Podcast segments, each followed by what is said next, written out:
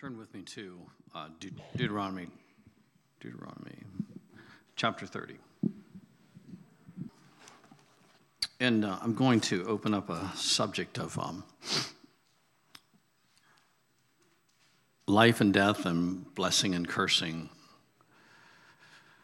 And um, sometimes in our New Testament theology, we like to eliminate any of the negative. We move into grace and talking about grace and everything's covered by the blood. And we we we take a few steps away from the reciprocal effect of following the Lord's commands. And there is a, this, I'll just say, this still is in effect. So, for example, the village of Columbiana uh, allowed that, that witches walk. So what they did is they opened up that community, that entity up for stuff to happen. So one of the things that we we want to do is, for the sake of the elect, pray for mercy. And there are many things the Lord doesn't want to see come into our lives, but when we compromise our walk and transgress against Him, it's not even necessarily Him that does it. The enemy is like this seething, anxious, zealous being that is looking for an opportunity to break through the gate or break the collar that holds him back and enter in. And when we compromise things, we open that door. And so I watch this, uh, and uh, I watch in my own life, when we compromise things, we open the door for the enemy to attack. The enemy's, the Lord's brokenhearted often, like, I wanted to keep you from that. And so His mercy, like, uh, I, I always, I'm always crying out for the Lord's mercy, and I try to maintain a place of righteousness. And you you can't live perfect, or none of us have achieved that. Has anybody gotten there yet? Okay. So that's out. We're not that good at it, right? However, as soon as I'm aware that I transgress, and And the older I get and the longer I walk with the Lord, again, we don't say this, but more is expected. Uh, there are more things I know better than. There's more things that I'm like, I need to I need to be better than that. I need to overcome that. I need to be on top of that. And uh, so I immediately, when I am aware that I've done something that's compromised my relationship with the Lord, something that then I, I stay, I immediately repent. I ask for mercy, I, I, I, and I keep in that place. And his, he, he. If I, if I acknowledge that, if I repent, if I confess my sin to him, whatever it is, big, small, it doesn't matter. It's a principle. If you practice it on little things, then you're you're prepared for. Like you're just, it's a good practice. And so I try. I keep in that place continually. Do I? Am I? Per, no, I'm not perfect. I, there are things that happen, so I, I work it, but I work at keeping that place and, and stay, plead the blood of Jesus over my life, whatever, whatever it takes. Like I, I, I have prayer, I pray, I keep, I keep in that position, in that place. When you compromise, when an entity compromises, when a nation compromises, they open the door, and the enemy's seething to attack, to kill, to steal, to destroy. That, that is his nature. Even if you trust him for a moment, he'll sting you like the scorpion and look at the, the poor tortoise that carried him across the water and go, why should you have expected me to, you know, it's my nature to sting you. And so it's his nature to get us. Always the lure to step into something. And then when the bat happens, like, well, you you knew I would do that. Like, of course I would. Of course I'd mess you up, mess around with you. So a prayer for Israel, we're talking about that today. They they continue to transgress. They open the door. They keep the door open by their transgressions. But there are the elect in within there. and bodies of true messianic believers. For their sake, we want to pray for mercy. The Lord covers them and keeps them. So all that goes into effect. There is still a need for Israel to return to the Lord. And we we get this living in America and in our Christian churches, and we honor, we love Israel and the Jewish people. It, it, they're rough people. Like, you hear things about, it's like, it's probably true. Like, it's not that they're great golden children. They're rough, and they're, they're you know, like, I remember realizing how immoral they are as a nation, and you just gasp. You're, you're like, you know. I thought, you're, it's like, no, we're just, we're just Jewish by name and by title, and we practice some things, but the reality is long, like a lot of our religious people in our nation that belong to non-denominational churches. If you actually see their life, you go, you're a, you're an elder at your church. I, I remember a man in the construction business that said, well, I was an elder at my church. And I'm like, okay, wow. Did you use that language in the elders' meetings? Like, how, you know, how did you even get in? Like, honestly, like, you go, wow. Not even attempt at. They, there's a no, no consciousness because they're so far away from. So I want to start here. I'm going to introduce uh, some things and see how it goes. And I, I, yeah, I don't want to belabor it. Just this amazing chapter. I got to, I got towards the end, and I'm like, oh my gosh, because man. I want to change. I want to move into some things. And, and it reveals like what's what life's like, what it's all about, and what we're, what we're given. So in Deuteronomy chapter thirty, now it shall come to pass when all these things come upon you, the blessing and the curse which I have set before you, and you can, and you call them to mind among all the nations where the Lord your God drives you. So for Israel, it was a big deal. When they was sin, they always got they always got captured, taken away, and removed from their land. Our culture, you see this in our culture, in our families, we've lost the value of owning our land. That's like a not a big deal. People are like, oh, you should rent.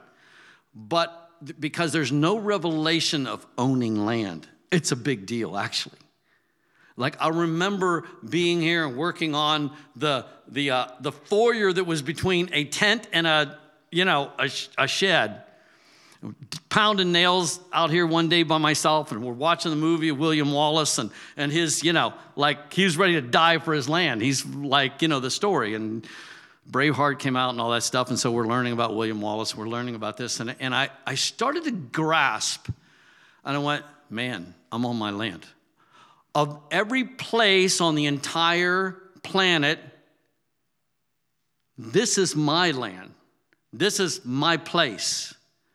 I'm supposed to be here, and I'm hammering shingles on. I'm like, and I'm, this is mine, you know? It's like, I'm having this epiphany. Often I, my best revelations are when I'm just doing something, you know? Doing something. And, and slowly in my life, I didn't have this when I was young, I started getting this, this real appreciation for having your land and having your place, like it matters.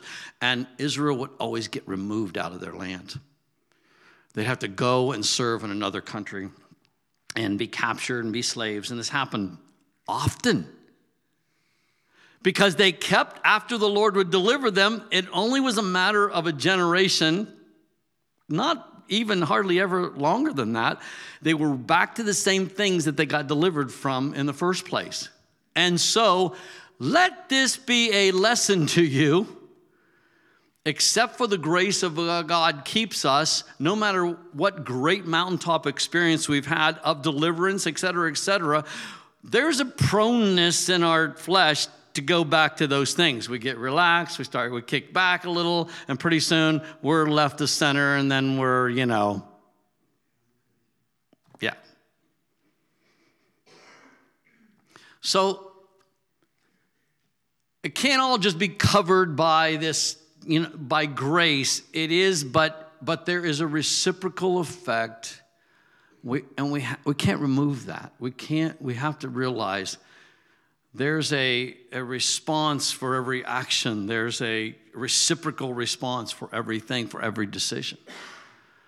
And the Lord does cover us, and He does keep us. And there'll be questions like, Lord, if, what if, if I would have if I would have stayed in this and and followed you one hundred percent, it may be an un, a story He never tells us. We may never know. If I wouldn't have made that bad turn in the road, like, we may never know. But once you're called and once you're walk, like, it's it's it's this thing of getting back. You get off, you get back. You go left, get back. Have a delay, get back. Don't let it stop you entirely. Keep moving, keep going, keep keep correcting your course by the grace of God and crying out to Him. He's talking to Israel. There, there's this, you know, this bless, this blessing, this cursing. He's talking about their land. Verse three, I'll continue, that the Lord your God will bring you back from captivity, have compassion on you, and gather you again from all the nations where the land, Lord your God, has sa- scattered you. If any of you are driven out to the furthest parts under heaven, from there the Lord your God will gather you, and from there He will bring you. Then the Lord your God, in verse five, will bring you to the land which your fathers possessed, and you shall possess it. He will prosper you and multiply you more than your fathers. So the blessing is really blessed. And the cursing is really cursed. It's really bad. But the blessing's really good. Like, it's equal, it's it's all the way here, all the way there. Like, it's really good or it's really bad. And and once you step into this, you're in you're you're into that. Verse six, and the Lord your God will circumcise your heart. So He's like, I will help you. I'm going to circumcise your heart and the heart of your descendants to love the Lord your God with all your heart, with all your soul, that you may live. Sold. I'm in. Sign me up. Yeah? Who wouldn't? This is a good deal. Also, the Lord your God will put all these curses on your enemies. Oh, it's better yet. I mean, there's some bad enemies out there. You go, oh, be, be, it's like, when you see how bad and wicked, you go, yeah. We just talked about Hezekiah and and the uh, the king of Assyria. Center, center, here I go again, Senator Chip, whatever his name is. Can't say his name. And he was threatening, intimidating. He was taking, capturing, taking people prisoners. He was doing all of this. He comes and he and he crossed the line and he threatened Israel, mock them, mock their God. And once Hezekiah cried out to Isaiah, it was curtains. Isaiah made a pronouncement against him, speaks a word, and it's like, and tells the story. This guy, not only is he not going to capture you, take you, and plunder you, he's going to hear a rumor. The guy followed a rumor back to his country, and his two sons kill him. It cannot get worse than that, can it? You get murdered by your own two sons. This is the guy that was taking over the world. Who, who's for his name's sake, the Lord was watching this and, and takes full credit for it. Like, this was or, organized, orchestrated. Also, the Lord your God will put all these curses on your enemies and on those who hate you, who persecuted you. And you will again obey the voice of the Lord and do all His commandments, which I command you today. The Lord your God will make you abound in all the work of your hand, in the fruit of your body, in the increase of your livestock, and in the increase Um, and in the produce of your land for good, for the Lord will again rejoice over you for good, as He rejoiced over your fathers. He'll return you to the blessing of your fathers.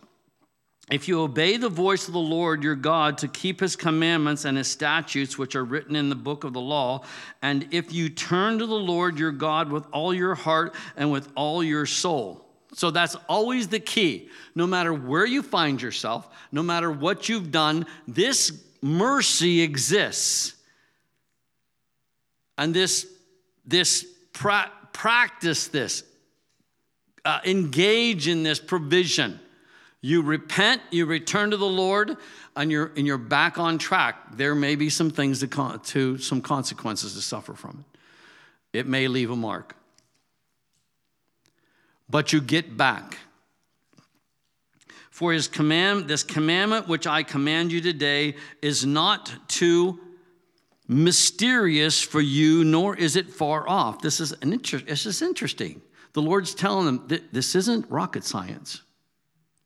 It's not something you can't figure out. It's not something you can attain and have. I'm telling you, it's provided for you.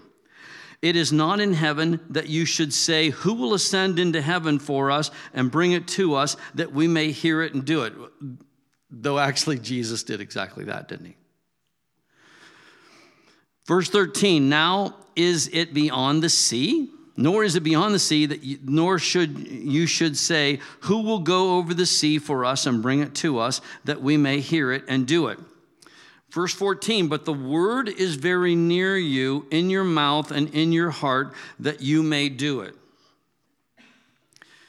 So the tragedy, even for us, modern day, today, is to have access to the word of the Lord, but it not, but it not change us, that we don't embrace it to the point that we are new and living and conformed and transformed into the image of Jesus.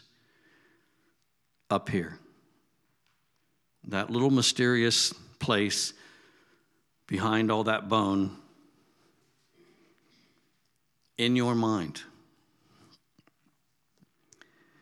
See, I have set before you today life and good, death and evil, in that I command you today to love the Lord your God, to walk in his ways, and to keep his commandments, his statutes, and his judgments, that you may live and multiply, and the Lord your God will bless you in the land which you go to possess.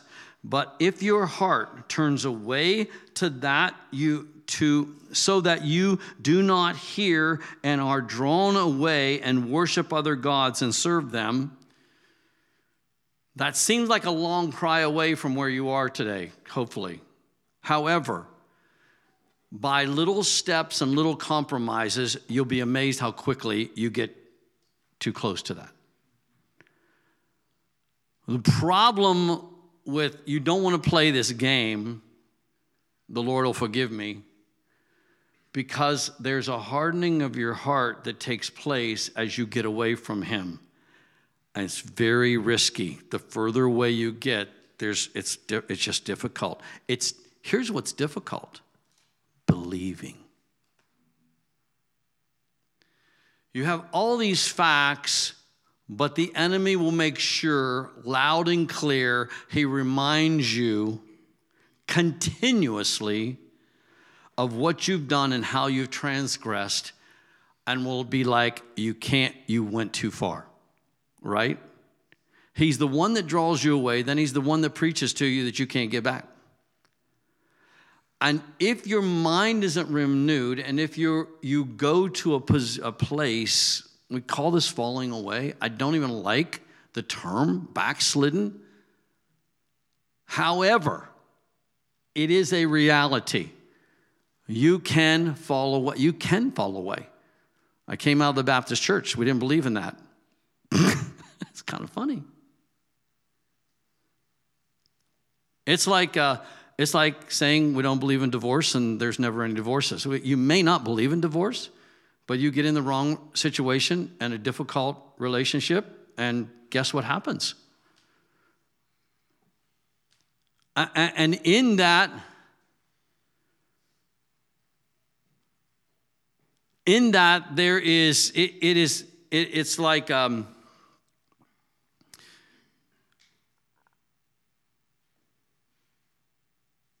it's a real. It's like no spouse can say, "Oh, you, you you'll never divorce me. You can't. So I can be any bad character I want." Eh, right? Like, don't count on that, buddy. And Spouses do play that game on each other. When you get into marriage counseling and difficult situations, marriages, and maybe some of you experienced that, the first thing that comes out, especially men are really guilty for this. They're really prone to pull this, this card out if they're Christians. Oh, you can't divorce me. You're not, you're not allowed. And, and they'll they'll live like the devil and, you know, be the be the, you know, the husband from hell. And think they're they're safe. Doesn't matter what I do to you. Doesn't matter how I act. Doesn't matter. It's like, and the same in your walk with the Lord, there is this promise that He'll never leave us, and He won't. But don't don't play that game with your life, with your walk with the Lord. And and God's telling all of Israel this.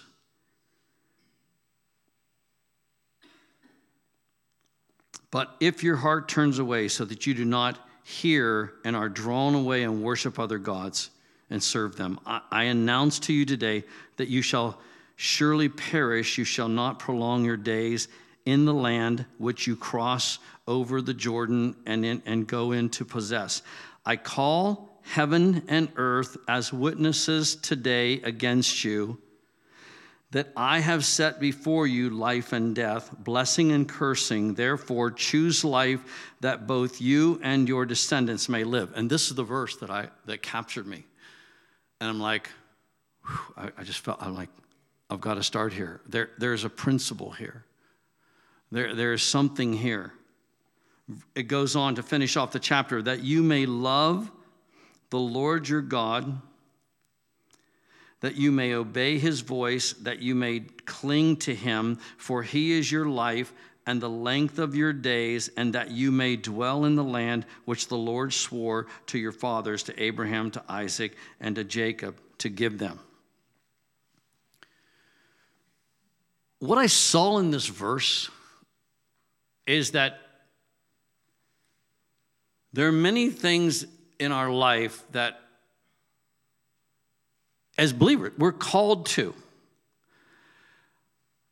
We have all of this, uh, uh, the, the, this, these help, this, these tools, these, these scriptural principles to, to believe and to overcome and to have power, and, and all of this, it's it's given to us, and yet we we live our lives like. Um, Things should just line up, and you'll find people that are angry and mad because life isn't turning out the way they want.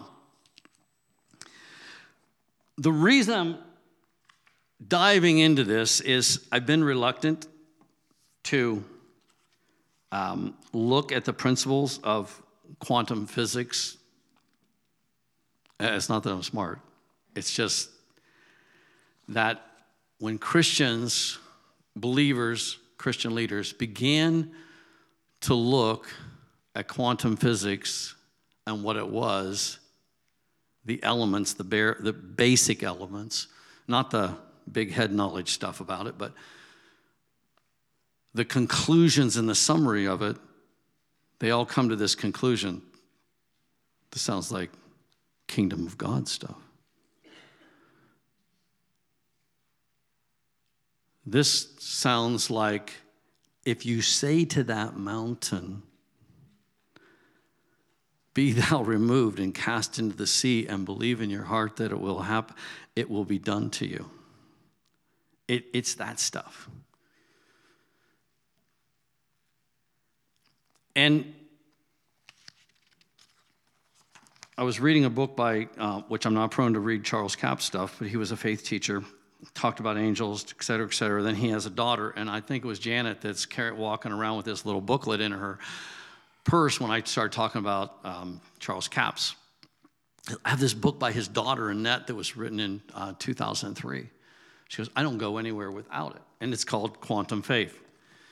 And um, there's a quote in here that Charles Capps made. I think, Phyllis, are you going to go? I know she had me buy a bunch of these, these um, booklets for her women. Are you going through the this on with your women? Anyway, it's awesome. Excellent. Um, I'm looking for the place where, oh, you know what?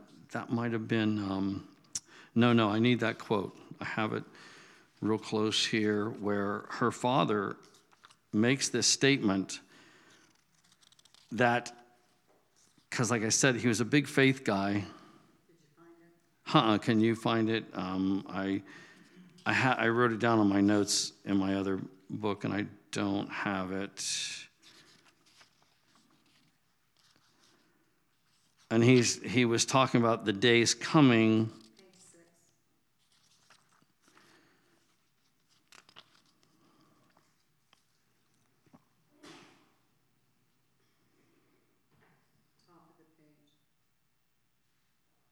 Oh, yes. Yes. Some things which have been required, have required faith to believe, will no longer require faith, for it will be proven to be scientific fact. Now, that's a really n- nuts statement.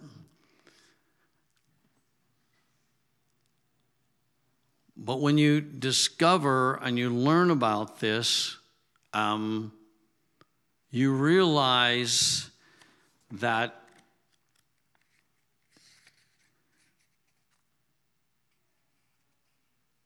what you believe is controlling everything around you.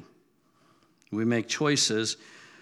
What you do and believe affects everyone and everything around you. You actually create your own ra- reality. Your perception of life becomes your life. Your perception of life becomes your life.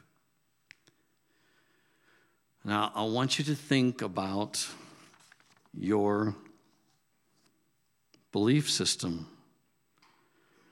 So we make the initial steps to come to Jesus, right? Faith in him, we pray, we repent. We do the stuff. We know him, we walk with him. But often our mind isn't renewed. We're not changed. We're still talking like the old person. We're still believing like the old person. We, we've not, not changed. And um, she writes in her booklet, in order to change your circumstances or anything in your life, you first go to the controlling beliefs in your life. And and this was what was in is in Jesus' words. You read this and you go, you go back to speak to this mountain, or in, um, I think it was in Mark eleven three, speak to this uh, mulberry tree. Be thou, you know, be thou pulled up, be pulled up by the roots and thrown and planted in the sea. And if you believe in your heart, it, it will be so. So it's kind of like the relatives come to visit you, and you know, or friends, and it's like, hey, what'd you do with that tree? Well, you know, I, I moved it to the front yard. I didn't like it back here anymore. I told it to go to the front yard. I believe with my heart that it would, and yeah, and there it is. Storybook or reality?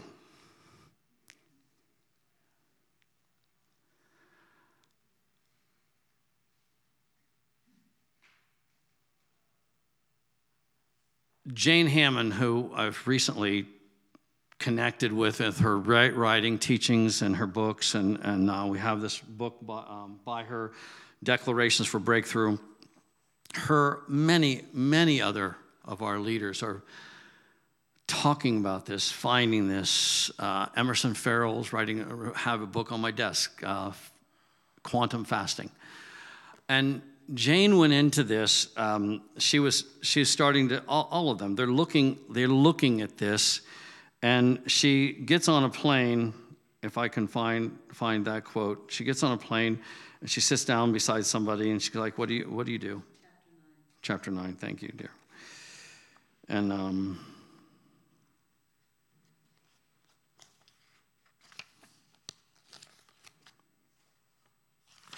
Oh, I can't find the page. I'm not, I'm not in the right place.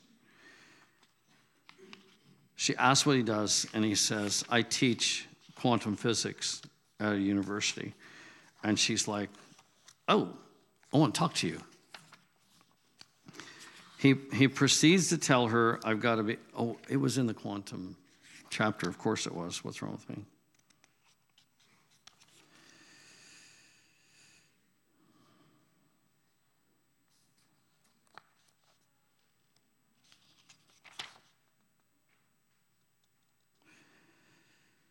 And uh, she says, I want to talk to you.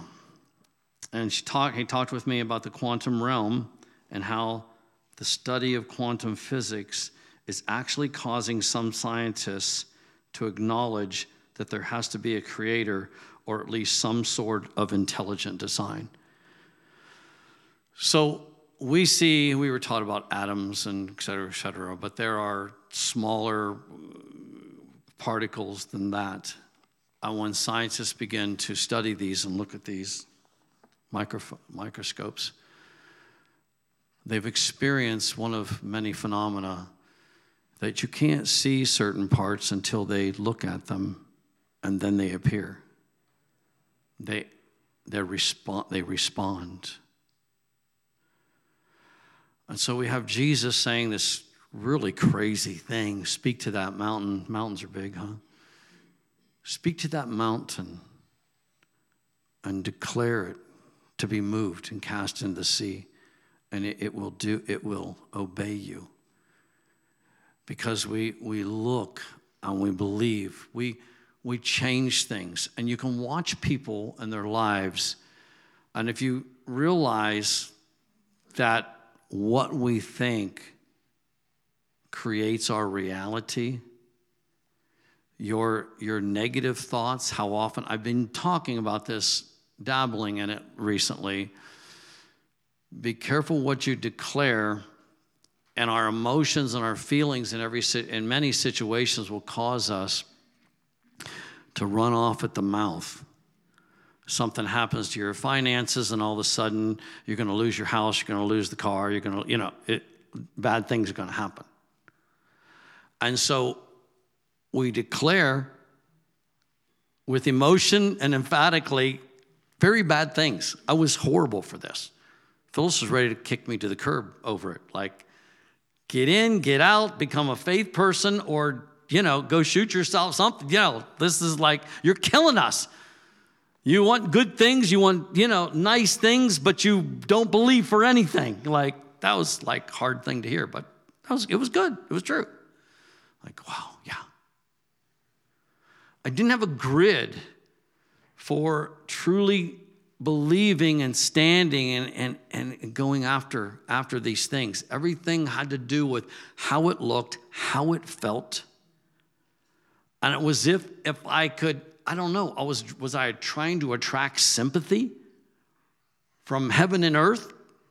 If I put on a bad enough limp like the killdeer that makes its nest out in the driveway, you know, here's here's my mode of operation. If someone comes near the nest, what, I run around like I'm lame and limp and make, you know, rah, rah, rah, rah. They're funny. You know, all know what killdeer, aren't you? Aren't you? Don't you? They're just hilarious. And, and if they don't get your attention the first drama act, they'll come back around and give you another swipe, you know. They don't attack you. They're like, you see, ah, ah, ah, I'm hurt. Come and chase me, you know. Get away from the nest. This is funny. Is that what we, sometimes our prayers are that way, our, our personal, our talk, our self-talk? We can be so, so negative about things. And as the Lord reveals to us who we really are and reveals how we, we become awake to what we really, really have and, and what we affect, there comes this place where you go, if you don't like your life, like, realize is probably what you created to some extent. Did you speak prophetic things over your children, or did you find every fault they had and irritated with them because they weren't acting like you? Probably, thank God, but anyways. Instead of declaring that they would overcome, that they would be well, they would find their way. And this is challenging. It's very hard. I'm not talking about things that are easy to deal with. It's so easy to go there, to go that direction. We see negative things. I, I just bless the people that did go to Columbiana. There was, they had a good attitude. It's so different when you go We're not afraid of you, and there's there's a greater power. And go in peace. We don't have to be angry. We don't have to go be out to take people off the planet, though you feel like that sometimes. But rather a declaration, like it, what it is, Israel, their worship, their praise, this always showed up. That was how they, they conquered things. Great, great things by coming, praising, worshiping, getting the Spirit. And in that time, it's hard to have a bad attitude when you're worshiping and praying and praising. And you begin to envision and begin to see. And you speak to things that are not as though they were, which is what Jesus said. That's what he, what he did. And we, we take a move. There's a lot to learn about this. I'm kind of giving it an intro to it. But it's fascinating. And then and Jane begins to talk about this. She talks about what quantum is. Um, and she uses this verse in Isaiah forty-eight three. I foretold the former things long ago. My mouth announced them, and I made them known. Then suddenly I acted, and they came to pass. So we prophesy, we see these things, we, we speak, and often suddenly... Quantum leap is a sudden and significant change or increase, increase, something sudden, spectacular, vitally important, a sudden, highly significant advance or breakthrough. And she she begins to talk about how often it's suddenly that the change takes place. This is what happens when we learn, when we have an encounter with Jesus. Bam! Right? Everything changes, like the children of Israel coming out of Egypt after Passover. Bam! One minute they are slaves, the next moment they're declared free.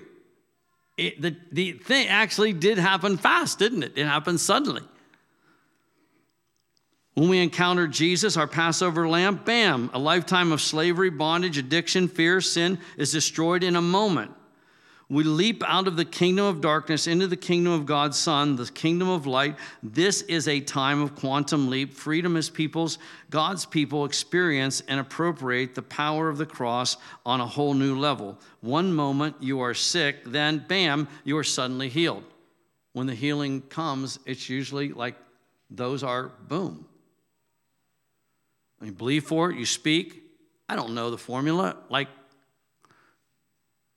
but when a true healing comes,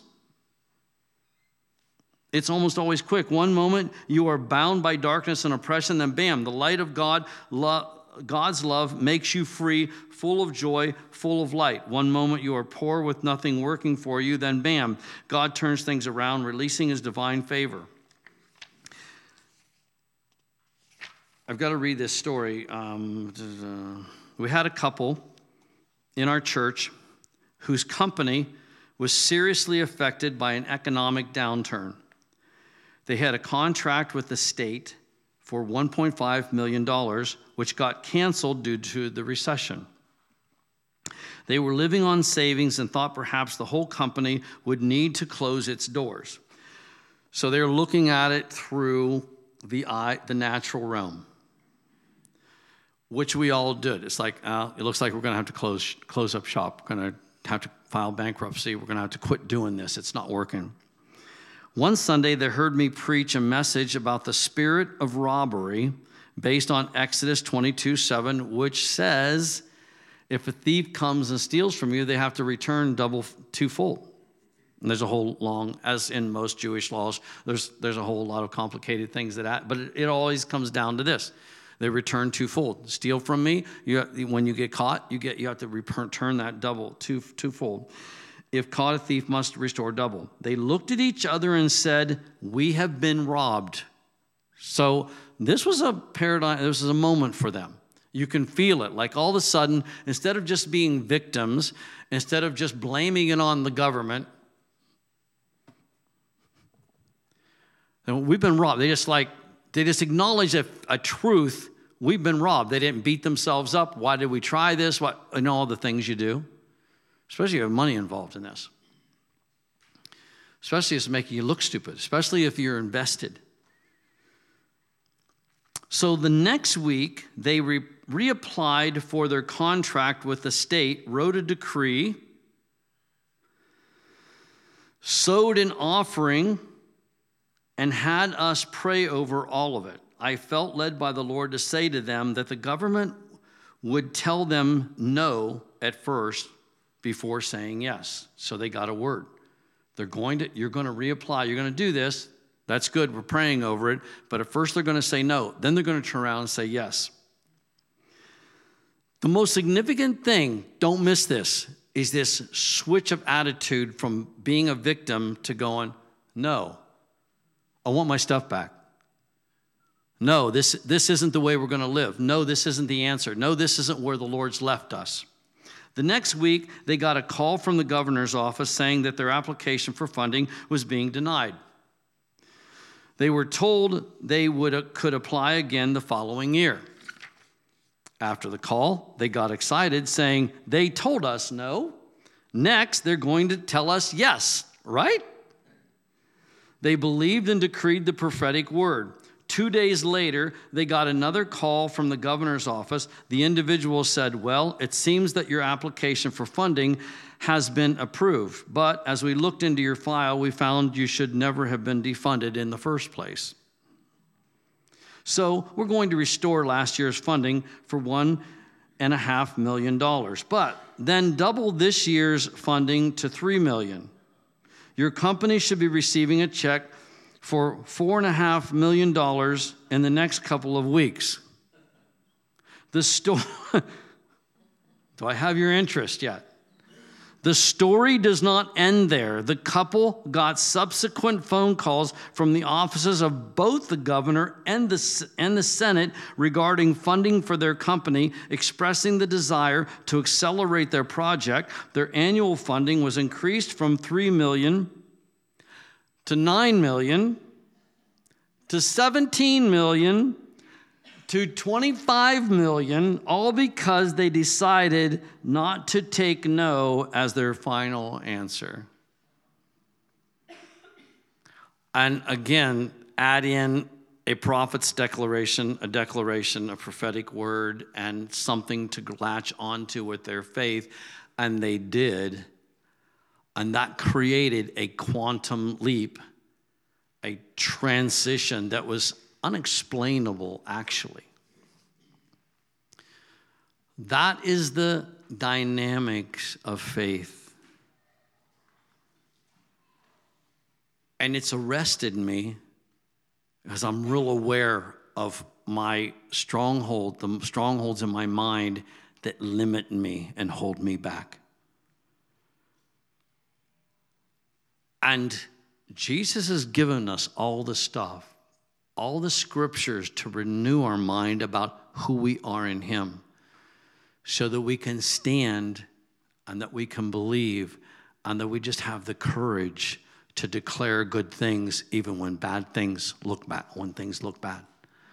Whether it's a cloud in the sky or whether it's a threat from the, the bank or whether it's a relationship that's gone sideways, you know, the Lord truly can heal all of those things. The Bee Gees asked the question, how do you mend a broken heart? Jesus, it's really the only way I know. But he does mend broken hearts, and he makes them new again.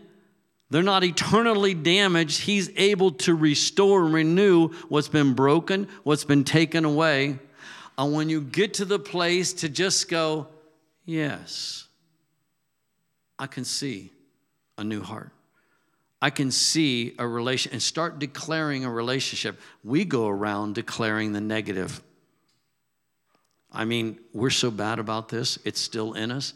I, I'm, I'm working on it and it still shows up. I'm like, oh gosh, I just, I just made another negative de- declaration. A negative opinion. My negative opinions are even worse than my good ones. Like, they're really still opinions, yeah. But remember this, when Jesus went into this realm of if you say to this mountain, if you say to this, if this mulberry tree, there's no other explanation for those scriptures. Like, he doesn't lie. He doesn't tell us things that can't happen. He's not the liar. Every man is. God is not. Take heart. Take a chance. If you have to get by yourself to do it with nobody looking, believe for something impossible. See what happens. And just stand there. You'll feel really naked. You'll feel really like, I'm losing my mind. This is truly impossible. In this realm, it it in the present realm, it is. But the quantum physics people go, but in that realm, if you can tap into it, everything's possible. These are scientists saying this. Scientists. If they're Christians, they became Christians after they discovered there's something, there's something phenomenal here. I've been hearing it. I'm like, wow, that's like over my head. I'm like, and I, I've begun to go, hmm. I'm intrigued. If you become intrigued with something, you'll stay on it, and you'll probably get a breakthrough because you're like, I, I got to find this out. I've got to discover this. And the Lord wants us to discover. He wanted Israel to discover this.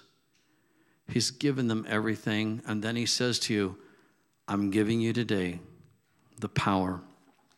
I'm giving you life and death, blessing and cursing. And you get to choose.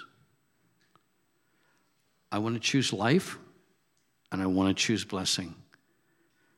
And just making that decision, he's like, I've got your back. That's the promise of the word from beginning to end, Old Testament, New Testament. You make that stand, and, and I got you. I got you. I got you. And how can you go wrong? We bought a, um, for Jace's birthday, we bought him a little bicycle, cute, you know. He doesn't like to ride things that well, but it's still, we bought it, sit in the garage, you know. The other day, for a few minutes, I got him to ride his bike, and there's a little handle on the back end of the seat. I'm like, that's brilliant. Who, you know? So you're going to actually walk around, you know, walk behind them and, you know, hold it. The Lord put a handle on your backside, you know, and he will hold you up when it's hard to learn to ride, when it's hard to walk in this, when you need, you know, you need um, training wheels and every other thing, you know, cables and ropes and, you know, whatever we need as we start out. It's scary.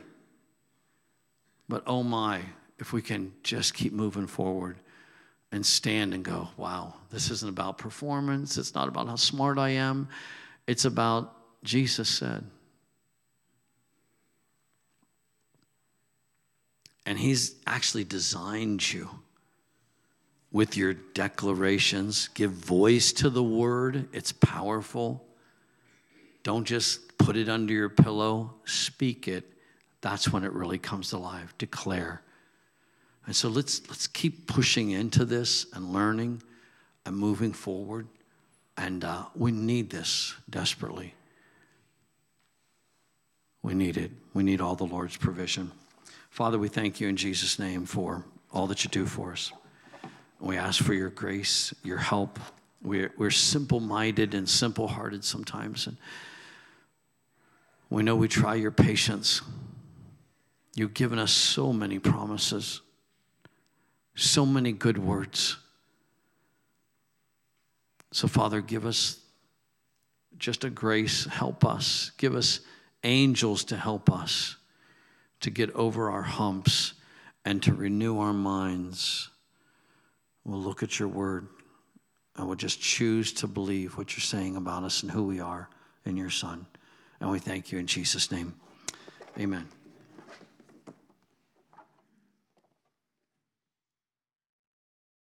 That we, as we receive, we are going to elevate our expectations of who he is as a father to us. So, Father, thank you today. Thank you for this house that we get to come in and plug into heaven. Father, we declare that you are a big God. And we raise our level today of who you are to us, of what you can do in our lives, of the power of your Son, the power that's in the, the body and the blood that we receive. Father, you are so good. You are so good. Your, your intention towards us is not that we live in desperation.